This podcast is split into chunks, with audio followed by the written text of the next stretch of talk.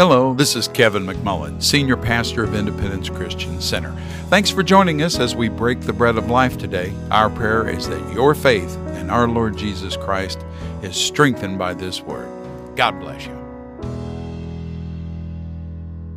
We're continuing this morning on our series of God's human family, and we're going to be talking about humanity's deepest division.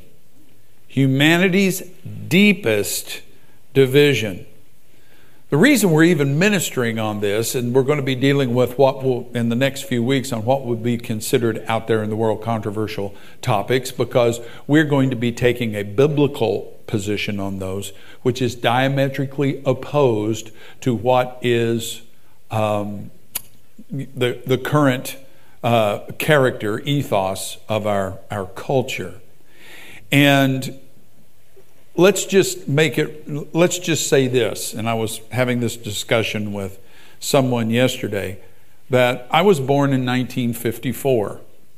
Uh, and quick, for those of you trying to do the math, I'll be 70 at the end of this year. My dad would have been 99 today.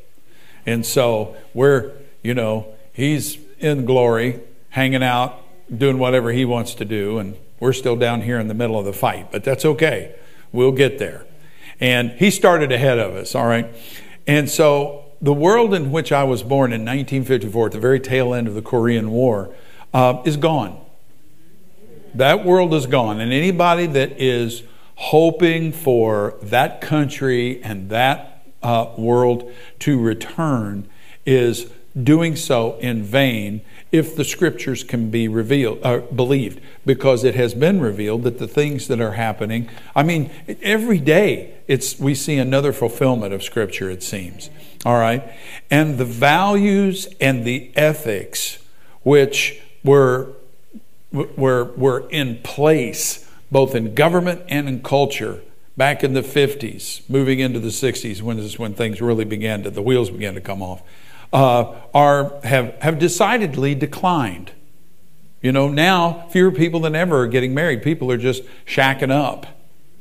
And it's, I remember uh, speaking with a paralegal, and she told me that it used to be they did lots, and they do family law, and that they used to do a lot of uh, child custody cases. Now they do guardianships. But, and I said, why is that? She said, because people aren't getting married. All right. And as I said, I'm pushing 70 hard. And, but, and my grandparents and great grandparents would be in shock to see what is happening in this nation right now culturally, governmentally, educationally, and every other way. And the youngest generation of us coming up, I don't know if that's the millennials or I don't, I, I lose track of, you got Gen X, you got, you got millennials, you got Gen X, you, you know, I don't know what they all are, you know, but they, they don't have, they don't see what's happening around us. Partially because they're young, but because here in the West, and I'm talking about the United States, Europe, Australia, you know, Western, Western nations, uh, Canada, that we have as a nation or as a culture become biblically ignorant. And it's big, we, we, you know, either our culture doesn't know what the scripture says or does not care, having rejected it. In fact, so many, even within the church, are doing their best to rewrite the scriptures to fit the modern morality. And which is not a surprise, inasmuch as they are in a rapid, you know, um, pell mell attempt to rewrite the history of our nation, tear down all of our our uh, statues and everything. Does it really matter in the overall scheme of eternity whether Paul Revere would be considered a hero, you know, or um, you know, Robert E. Lee, or you name somebody that would be considered, you know, wicked, you know, like that? The answer is no. It is only through the lens of Scripture that we can understand what is happening around us. It is only through the, ren, uh, the, the lens of Scripture that we can know why And if you want to know, now, so many in the church have basically written the Old Testament off as being irrelevant today. But I submit to you that the only way, since there is nothing new under the sun, the only way to know where we're going is to look and see where we've been because we're coming back around. All right? And again, Jesus warned us. All right? So we'll, let's, let's go to Isaiah chapter 60 and verse 2, the first two thirds of the verse. This is an eschatological, meaning an end times passage. He said, For behold, meaning the Lord through Isaiah, says, For behold, darkness will cover the earth. Now, saints, there's no getting away from that. You know, and deep darkness, the peoples. There are things coming that I wish would not come, but they are coming, and there's no way to pray them away. They're coming. We will see our nation abandon Israel. It will happen. The scripture is adamantly clear that at the end, all of the nations of the earth will be gathered against Israel. We are seeing pushback in our nation right now, and that is leading to something that I fear is going to be very, very damaging to our nation. Very, very damaging. And, you know, I, we'll talk about that another time.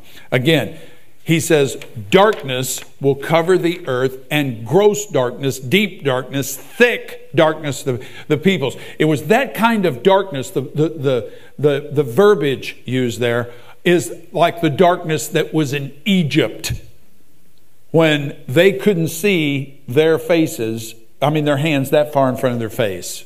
It was that dark. And even if they tried to light a torch or something of that nature, it would not give off any light. Only in Goshen, where the people of God lived, was there light. Everybody say amen. All right. And this darkness envelops all the nations, all the tribes, all the races.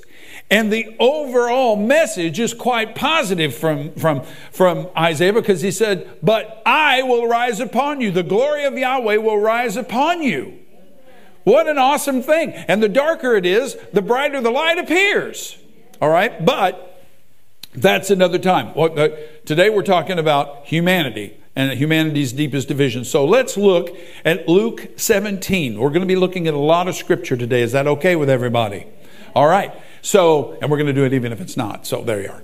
All right. Luke chapter 17, verse 22. He's, and he, meaning Jesus, said to the disciples, this is from the uh, English Standard Version, the days are coming when you will desire to see one of the days of the Son of Man and will not see it. And they will say to you, Look here, look there, look here. I got those backwards. Go. Uh, do not go out or follow them. For as the lightning flashes and lights up the sky from one side to the other, so will the Son of Man be in his day. When Jesus comes, it will be sudden and it will be irrefutable. There will be no doubt that he's like that. But, he says, verse 25, he must suffer, first, he must suffer many things and be rejected by this generation. And that could be interpreted to mean this people. Just as it was in the days of Noah. Okay, we're going to have to look at the days of Noah because if he's telling us it was just as it was in the days of Noah, we have to look at that. All right, and there's a lot of information out there about that that perhaps you haven't heard. But just as it was in the days uh, of Noah, so it will be in the days of the Son of Man. They were eating, they were drinking, marrying and being given in marriage. Somebody, you know, we've looked at it and said, "Oh, that's just hyper prosperity." No, that's hyper selfishness until the day when Noah entered the ark and the flood came and destroyed them all. Likewise, just as it was in the days of Lot. Where did Lot live? Lot lived in Sodom. I know some, I can hear somebody thinking, well, so do I. There you go. All right? This is the days of Lot. They were eating and drinking and buying and selling, planning and building. Notice he omits marrying and being given in marriage there. But on the day when Lot went out from Sodom, fire and sulfur rained down from, that's brimstone, rained down from heaven and destroyed them all. So it will be on the day when the Son of Man is revealed. In other words, in the run up to Jesus coming, it will deteriorate and continue to do so. Somebody says, That's a pretty dark vision of the future, Pastor. Actually, it's a dark vision of the future for the world, not for the people of God. You know, when it, verse 22 again, I want you to let's just take a quick look at some of this. People will so long for the world, or for the uh, uh rather for the Lord, that they will be easily deceived. That's why Jesus said, when you hear He's over there or He's over here, don't go running after Him because people. I'm telling you, I see people that, you know corresponding about some of these YouTube prophets holding these people up as if there's something. And I look at what they're saying and go, how can people believe that? It's because they are hungry. They want somebody to encourage them. They want somebody to tell them something that's real. And as a result, they'll latch on to whatever junk food comes along. Rather, and you know, the gospel doesn't seem to be snazzy enough for them. You know, just a plain old gospel isn't snazzy enough for them. You know, if you don't have, you know, the pyrotechnics and all this kind of stuff and the people dancing and the choreographed routines and everything, and all that's going on, believe me, to packed houses. You know, the, the, the Lord told us many, many years ago, and you heard me say it, that, that He says, You're going to be a forerunner church. Well, where did the forerunner go? in the rural areas, in the wilderness. A voice crying in the wilderness. How many of you know, what, know that feeling? Jesus' coming will be sudden and global, not gradual and not local. All right? Verse 25, he says, But he must first suffer many things. What, who was he? The way, the truth, and the life. But he has to be rejected. Everybody has to be given an opportunity. And in the antediluvian world, the world of Noah, the world before the flood, will that world will come back, he said. Well, we're there. Sensual, completely self-centered, and according to Genesis 6, quite violent. Paul warns us in 2 Timothy chapter 3 and verse 2. All right? Sodom wasn't just self-centered. Now that was that was Noah's world. Sodom wasn't just self-centered, it was perverse. And people say, "Oh, you know, that's Old Testament." It's, no, I see the angel of Yahweh turning to Abraham and saying, "The cry has come up from there that their sin is exceedingly grave." Got, we need to take that. We need to take that into into consideration. What the Word says, right? Matthew chapter 24, the great end times uh, chapter from Matthew, beginning with verse 36, again from the ESV. But concerning that day and hour, no one knows, not even the angels of heaven, nor the Son, but the Father only. For as we were the days of Noah, so will the coming of the Son of uh, be the coming of the Son of Man.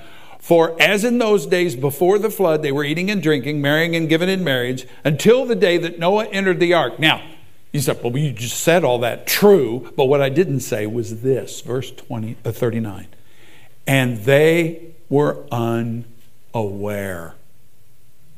They don't see it coming until the flood came and swept them all away.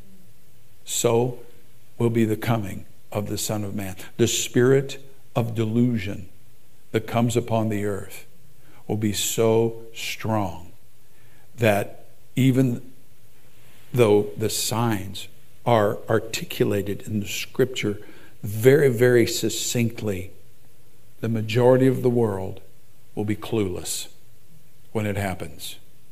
All right? I believe that we will have revival, yes. I believe we will see harvest, but I am not, based upon Scripture, I am not convinced that the majority part of humanity is going to be swept into the kingdom. We will see wonderful things, and we will see people crying out to God because of their distress.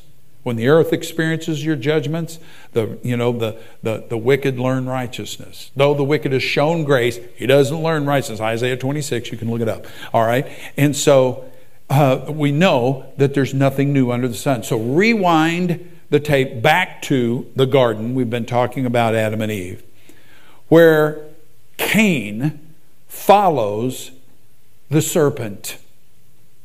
Genesis chapter 4, beginning in verse 1. Now, the man, meaning Adam, had relations with his wife, Eve, and she conceived and gave birth to Cain. And she said, I have gotten a man child with the help of Yahweh. Again, she gave birth to his brother, Abel.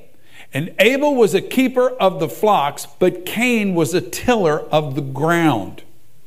So it came about in the course of time that Cain brought an offering to Yahweh from the fruit of the ground. Abel, on his part, also brought of the firstlings of his flock and their fat portions. And Yahweh had regard for Abel and his offering, but for Cain and his offering, he had no regard. Now, a lot of people look at that, and I used to think the same thing until I, you know, got a little bit deeper into the word and was taught some things. And that is, a lot of people say, well, you see that Abel offered up blood, firstlings and fat portions, and so he, his, you know, he did what the Lord wanted. But Cain was a tiller of the ground and offered up the fruit of the ground, and that wasn't what God wanted. He wanted the blood sacrifice. He didn't want the, uh, the vegetables, the grains, right? You know, it sounds like some people's dietary habits that I know. You know, but the fact is, that is not true. Because you get into Leviticus and you see that the mincha, which was the grain offering, was perfectly acceptable to God. He appreciated that. Where you find the error here is when it says at the end of days, Cain brought an offering, who was a of ground in the course of time, literally in the end of days, Cain brought an offering to Yahweh from the fruit of the ground, whereas Abel brought his firstlings. Abel gave God his best. Abel gave God the best of the best, whereas Cain gave him whatever was left over, whatever he could spare. The author of Hebrews tells us in chapter 11, the great faith chapter, that by faith, Abel offered to God a better sacrifice than Cain. So, in other words, it came down to faith. Abel had a better relationship with God than Cain did. Also, I want you to notice that Cain was struggling. Let's keep. Let's read the rest of that. But uh, it says, "But for Cain, verse five. But for Cain and his offering, he had no regard. So Cain became very angry. At whom is Cain angry? He's angry with God because God wouldn't take. You know how many people today think God will just take whatever they decide to give him? And and God says, and Yahweh said to Cain, why are you angry? Why has your countenance fallen? If you do well, will not your countenance be lifted up? And if you do not do well, sin is crouching at the door, and its desire is for you, but you must master it. God is warning Cain that he is in the balance. That there is a, when it says sin is crouching, I see uh, some sort of, I see a leopard or a tiger or some, you know, something, you know, a big cat you know, uh, something, uh, some predator waiting to jump, all right? And to come, uh, to come on them. One of the things that I think is an aside that's worth mentioning is that this did not happen in the Garden of Eden because Adam and Eve had been ejected. And yet, here they are worshiping, and Yahweh is speaking to both of them. And so, God did not abandon humanity just because we sinned. All right. Again, there was nothing wrong with the mincha. That's the, the name for the grain offering. It was perfectly acceptable. But Abel worshiped where Cain went through the motions. He came and did his obligation or what he thought, and he became angry. And God warned that he was in serious danger. We go to Genesis, we're, well, we stay there in chapter 4. It says, beginning in verse 8, the Cain spoke to Abel, his brother. I have a feeling that was lit, that conversation got heated. And not by anything Abel had done. Have you ever know? I'm telling you, what did uh, what did Paul say? Those who desire to live righteously will suffer persecution. And so already we see the ungodly beginning to persecute the godly, the lack of faith, the unbelief beginning to persecute faith. And when they were in the field, Cain rose up against his brother Abel and killed him. And Yahweh said to Cain, Where's Abel, your brother? And he said, I don't know. It's not my day to watch him.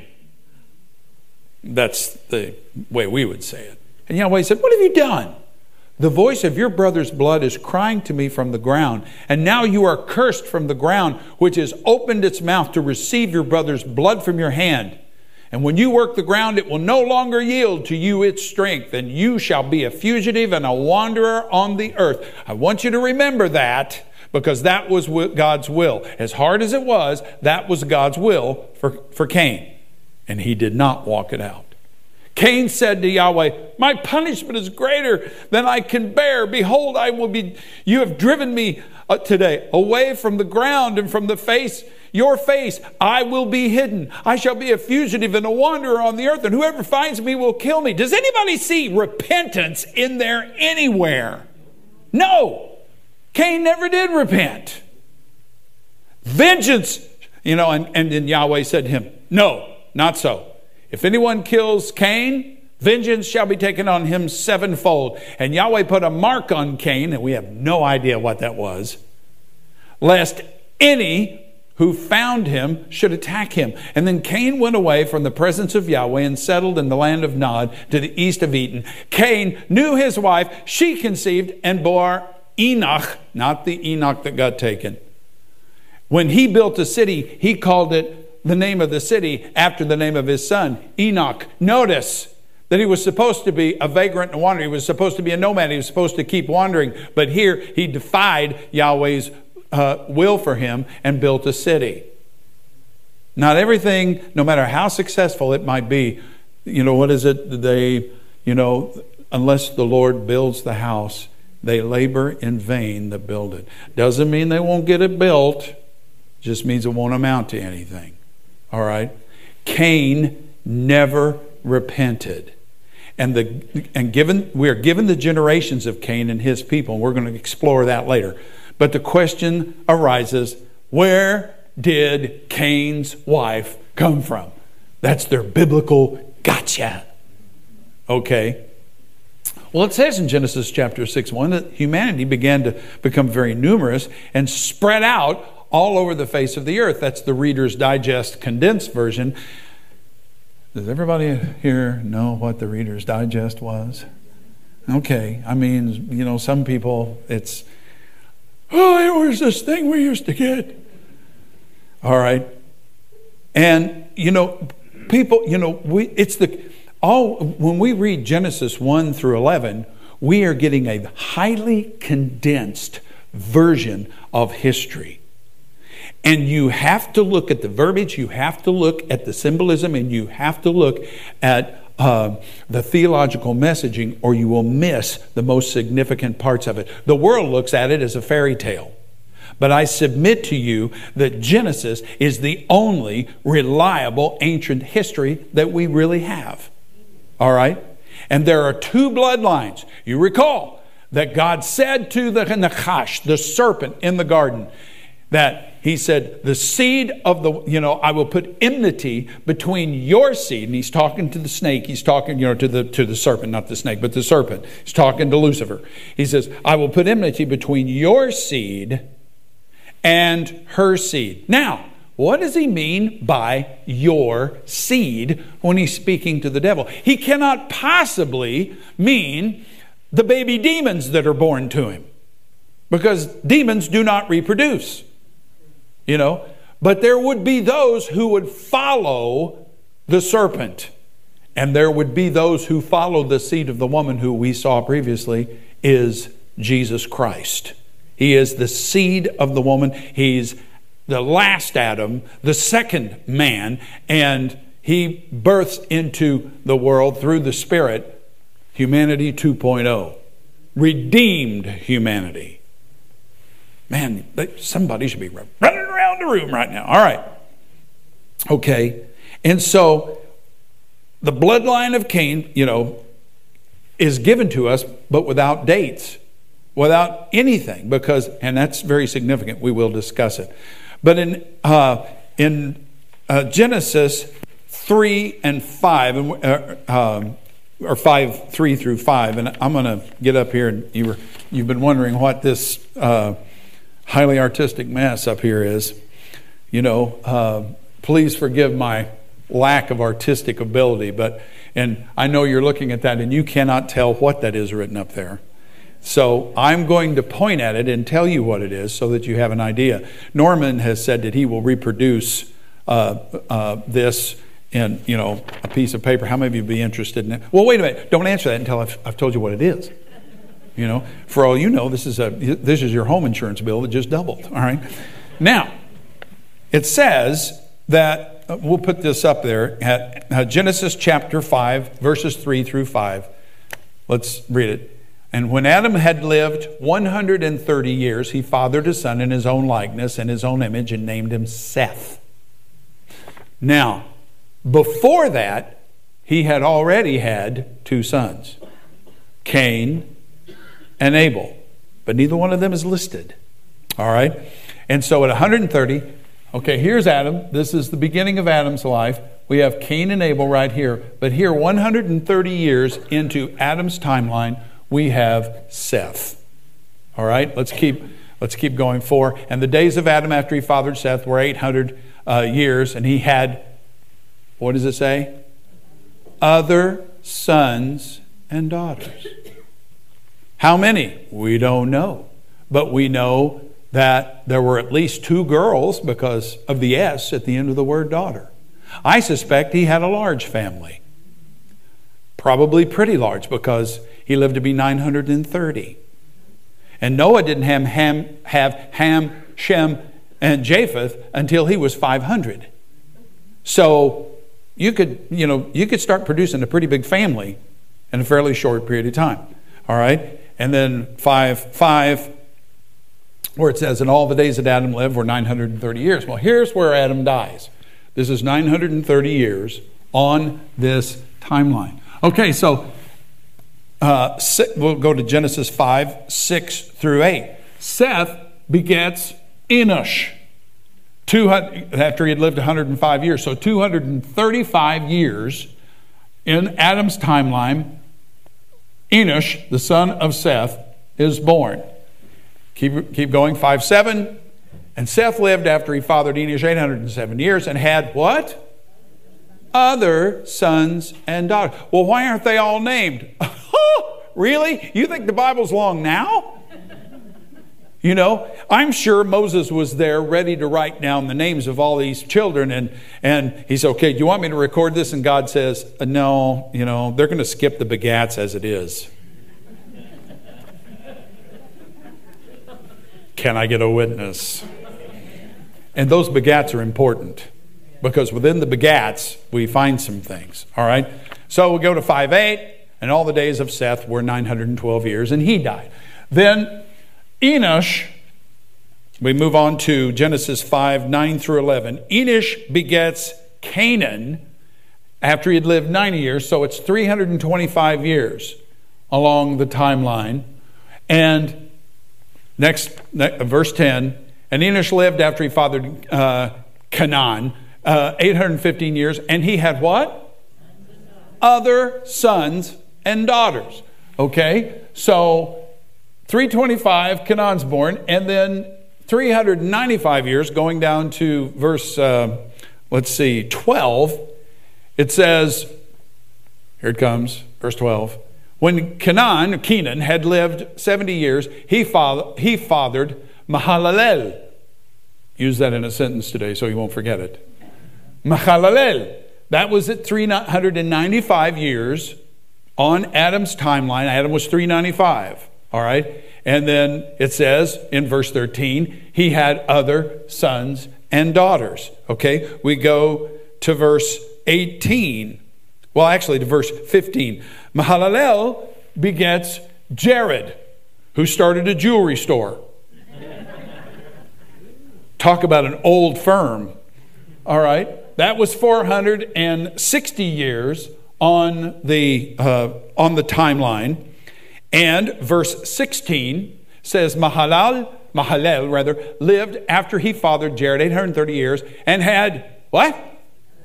Other sons and daughters. Everybody said, I think I get it. Well, the Bible wants to make sure.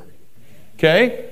All right, then Jared begets Enoch. Yeah, our Enoch. The Enoch we know. All right?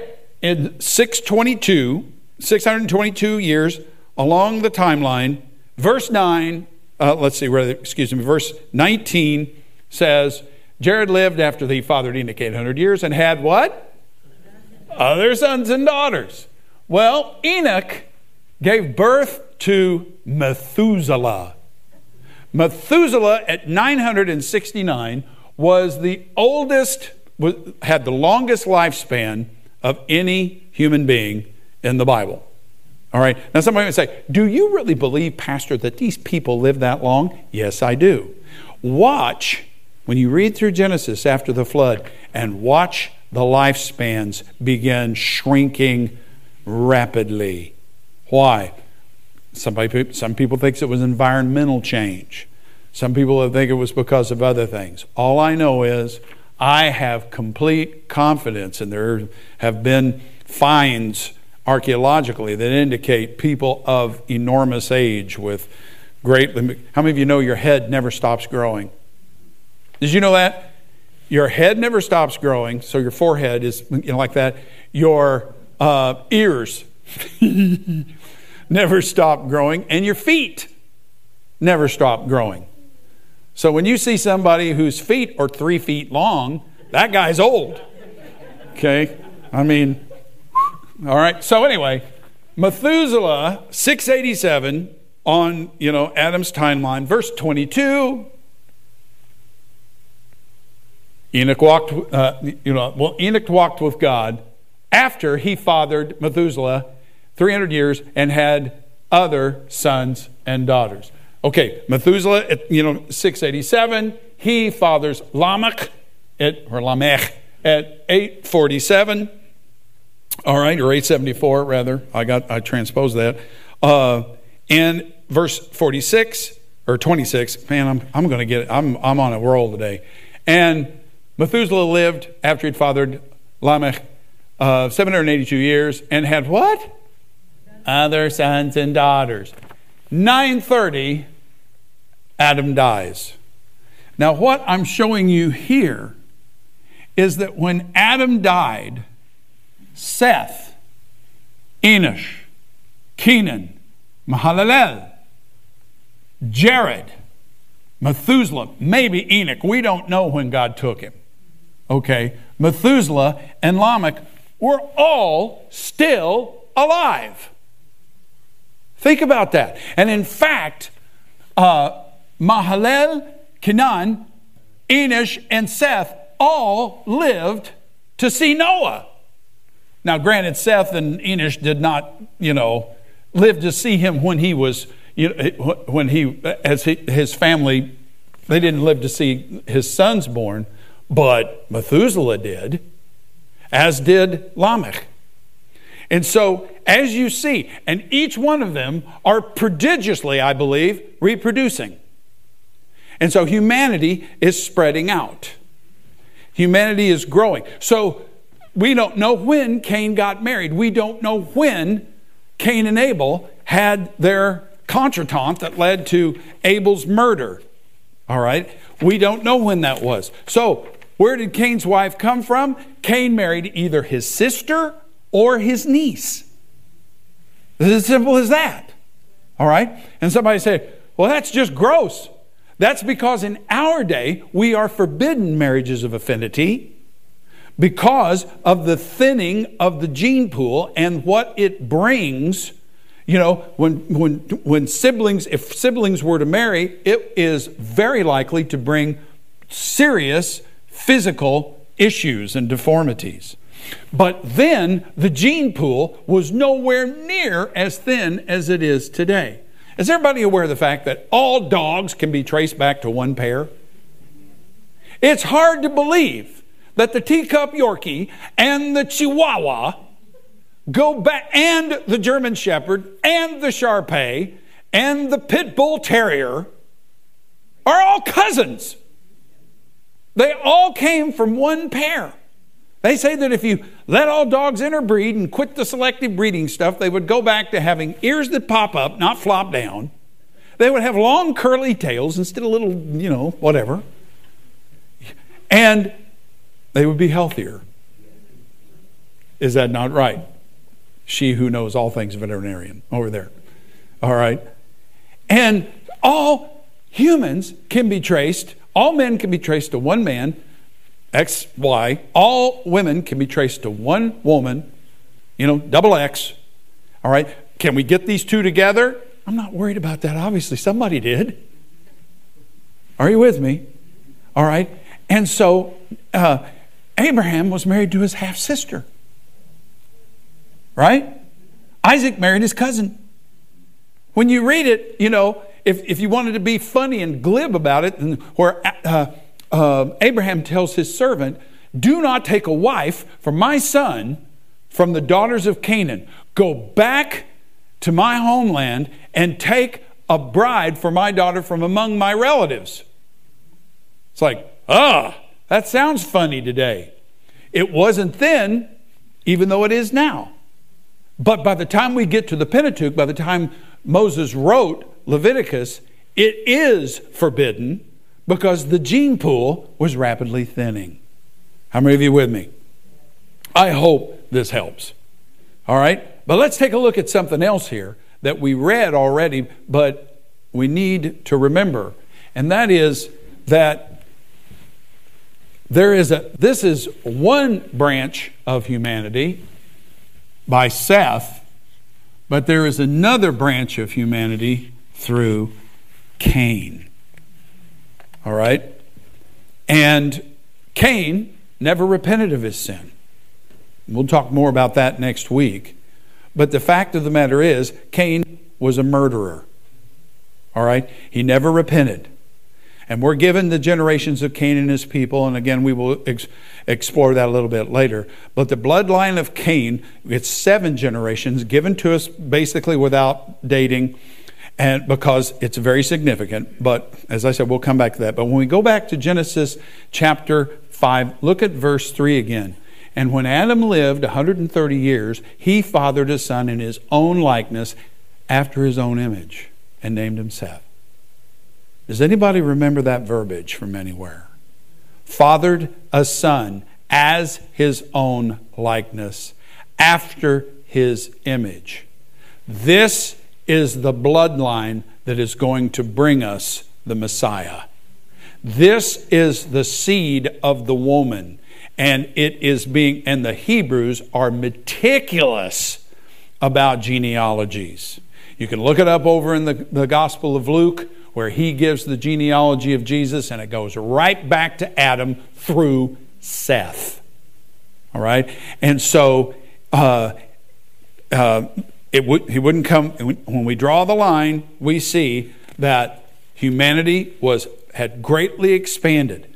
Were there any other humans? I've heard this. Well, in the land of Nod to the east, there was, you know, some other humans had evolved, and that's where Cain found his wife. You know, uh, no, okay, because in Genesis chapter three and verse twenty, the let me see, let me find it here because I've got more scriptures than uh, the law should allow. 320, the man called his wife's name Eve because she was the mother of most of the living. No, what does it say? All the living. So every one of us come from Adam and Eve. Period. Over out. We either believe the scripture or we don't. Now, I made reference to it already back in Genesis 3:15. Are you getting anything out of this? I realize this is heavier stuff, but you'll, you'll find when we start talking about the antediluvian world, meaning the flood, the days of Noah and things of that nature, you'll see how this begins to fit in because there were some very surprising, shocking, and dismaying things that were happening during that period of time that are beginning to happen again today. All right? Genesis 3:15, I quoted it a moment ago. I, meaning Yahweh was speaking, will put enmity between you, meaning the Nachash, the serpent, and the woman, and between your seed and her seed. He shall bruise you on the head, crush his head, and you shall bruise him on the heel. You know, I'm, one thing's for sure if I have a choice of being able to uh, crush my enemy's head or just bruise his heel, I think I'm going to go for the head. All right? So, two strains of humanity would arise the seed of the woman, a direct reference to the coming Messiah, the last Adam, and the seed of the serpent. We see that even today when Paul says uh, in Ephesians chapter 2 and verse 2 about the how that they had walked verses 1 and 2 how they had walked in the lust of the flesh and the, the things of the world in the spirit that is now working in the sons of disobedience. He didn't say among the disobedient, he said the sons of disobedient. How many remember Jesus being challenged by the Pharisees and he said, You are of your father, the devil? And he speaks of the devil as being a murderer. And we see that very early on.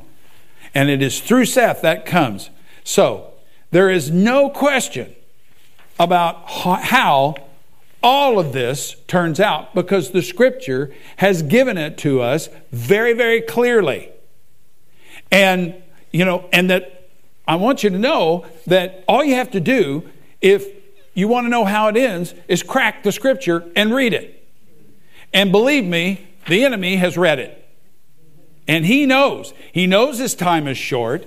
He knows that he cannot win and the best he can do is fight some sort of a delaying action and try to do scorched earth before he leaves to try to poke God in the eye the very best he can, you know, and he's more insane and more desperate. But this drama in which we find ourselves must run its course. Because, as we shared last week, God is looking, God created Adam and Eve and the race that was in them to walk with Him, to talk with Him, to worship and obey, to be His agents. To be, we will, God's going to get His way in the end because in the end we will rule and reign with Christ, which is exactly what Adam was supposed to do in the beginning and in the first place. The enemy hasn't won anything. All it's been is this massive delay. But delay is not denial. Amen. If our musicians would come. Now, rewinding the tape a little bit to what I was saying when we began. The world into which I was born, or at least the country into which I was born, was largely Christian in character. But as America takes the West headlong back into paganism, the deterioration that we are seeing was and is entirely predictable. And ignoring the degeneration around us and pretending that everything is fine, it's all good, it's all fine, it's, you know, nothing to see here, we're on our way to the very best, you know. Uh, humanity is evolving. We are not. We are not evolving. Some of humanity is devolving, but we are not evolving. If we ignore that stuff, you know, and say it's all good and everything, we are truly putting lipstick on a pig. Amen. And it won't help.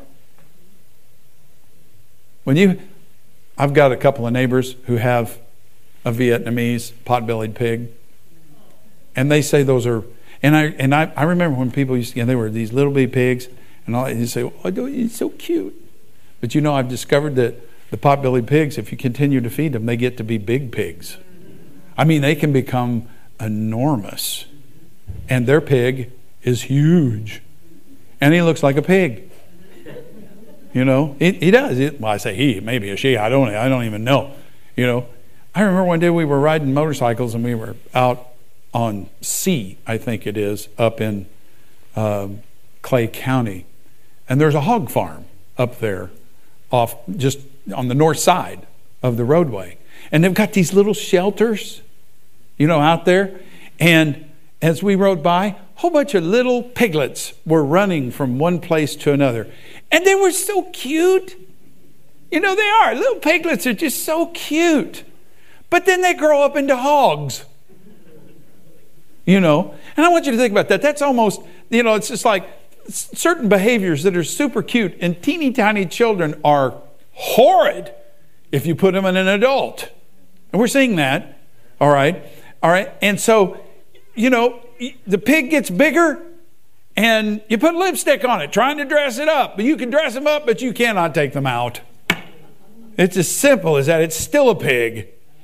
And if we do not recognize the signs of the times, what's happening around us, and stand in truth, we will be ineffective for the ministry to which we have been called.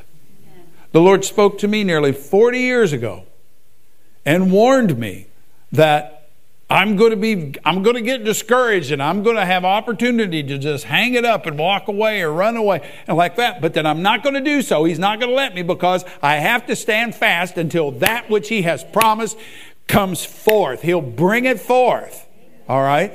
And we have to know who we are whose we are and just as importantly how we got here how in the world did we wind up in this mess? And people look at it and they're completely bewildered and bumfuzzled. Yet those who know the scripture know exactly what's going on. If we will take the time to rightly divide the word of truth, if we'll take time to dive in, and we will sit through a message where the pastor gets up and points at crude art. In fact, calling it art is a euphemism. You know, it's and explaining all of these things so that we would actually have some knowledge there rather than just be concerned about, you know, give me a quick, you know, pepper rubber message to send me out to be able to face the day. And I'm not saying that, you know, that, that those things aren't important too, they are, but we, we need the meat of the word. We need to, to get into it. And it's only, you and I stand on the shoulders of spiritual giants. I'm not talking about the Nephilim. We will talk about the Nephilim, the physical giants. But we stand on the shoulders of spiritual giants who persevered and overcame in their day. And we will declare the truth, and un, as unpopular as it has become. I want you to think about this. When we look at that timeline, look at there. There's Noah, 1029. All right. And then you've got Seth still alive. Uh, Enosh is still alive. Kenan still alive. Mahalalel is still alive. Jared still uh, is still alive. We don't know where Enoch was or what, you know, because we don't know how old he was when God took him. And then Methuselah was still alive. And Lamech was, was still alive. All those people were still alive. They, they knew, in fact, with the exception, perhaps, well, actually, every one of them knew Adam. Their granddad, great granddad, great great granddad, great great great granddad, who would be able to relate to them, relate to them what happened in the garden. They also knew the Lord some way. They knew Yahweh some way because we see God dealing with Cain and Abel and we know that Adam was teaching his posterity about Yahweh. He died in 930. We do not know when the flood came on because it tells us that at 1500, at uh, 1529, thus, you know, or in that area, that's when Noah started having children. His sons were already adults by the time they built the ark. Here's my point.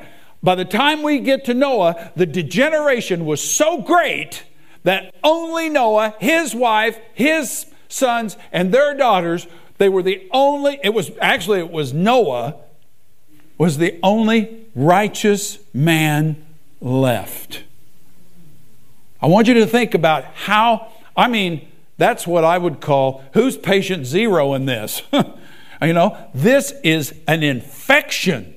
This, and that's what it was. It was an infection. It was a pandemic of evil that, for all intents and purposes, swallowed even the offspring of these men who were ostensibly more righteous because they had direct access to our forefather Adam.